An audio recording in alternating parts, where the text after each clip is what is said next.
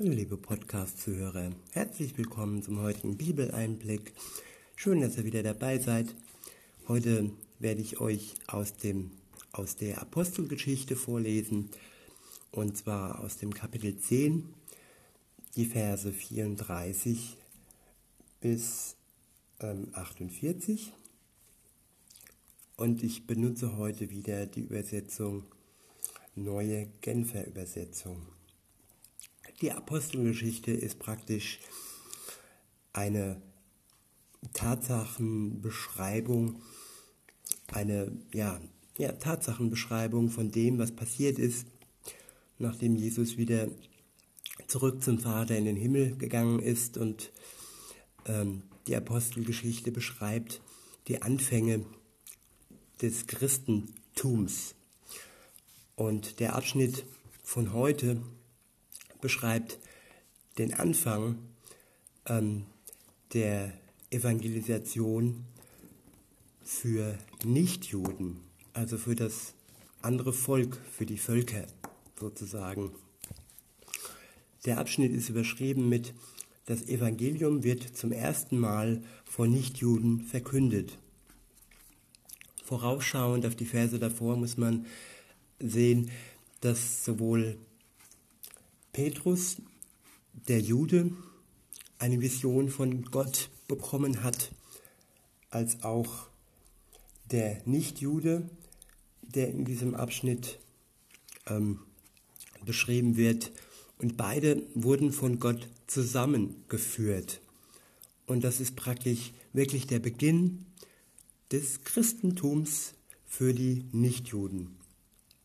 Ab vierunddreißig heißt es: Wahrhaftig, begann Petrus, jetzt wird mir erst richtig klar, dass Gott keine Unterschiede zwischen den Menschen macht. Er fragt nicht danach, zu welchem Volk jemand gehört, sondern nimmt jeden an, der Ehrfurcht vor ihm hat, und tut, was gut und richtig ist. Was ich euch bringe, ist die Botschaft, die Gott bereits den Israeliten verkünden ließ. Es ist das Evangelium vom Frieden durch den, der über alle Menschen Herr ist, Jesus Christus. Ihr habt sicher von dem, von dem erfahren, was sich im ganzen jüdischen Land zugetragen hat. Angefangen hatte es in Galiläa, nachdem Johannes zur Taufe aufgerufen hatte. Jesus von Nazareth wurde von Gott mit dem Heiligen Geist gesalbt und mit Kraft erfüllt und zog dann im ganzen Land umher, tat Gutes und heilte alle, die der Teufel in seiner Gewalt hatte, denn Gott war mit ihm. Wir Apostel sind Zeugen von all dem, was er im jüdischen Land und in Jerusalem getan hat. Und dann hat man ihn getötet, indem man ihn ans Kreuz hängte. Doch drei Tage danach hat Gott ihn von den Toten auferweckt und in Gottes Auftrag und in Gottes Auftrag hatte er sich als der Auferstandene gezeigt. Allerdings nicht dem ganzen Volk, sondern nur denen, die Gott schon im Voraus zu Zeugen bestimmt hatte, nämlich uns Aposteln. Mit uns hat er, nachdem er von den Toten auferstanden war, sogar gegessen und getrunken. Und er gab uns den Auftrag, dem ganzen Volk mit allem Nachdruck zu verkünden, zu verkündigen und zu bezeugen, dass er der von Gott eingesetzte Richter ist, der über die Lebenden und über die Toten das Urteil sprechen wird. Schon die Propheten haben von ihm geredet. Durch ihn, so bezeugen sie, alle übereinstimmend, bekommt jeder die Vergebung seiner Sünden, jeder, der an ihn glaubt. Der nächste Abschnitt ist überschrieben: Auch Nichtjuden erhalten den Heiligen Geist. Während Petrus noch über diese Dinge sprach, kam der Heilige Geist auf alle herab, die seine Botschaft hörten.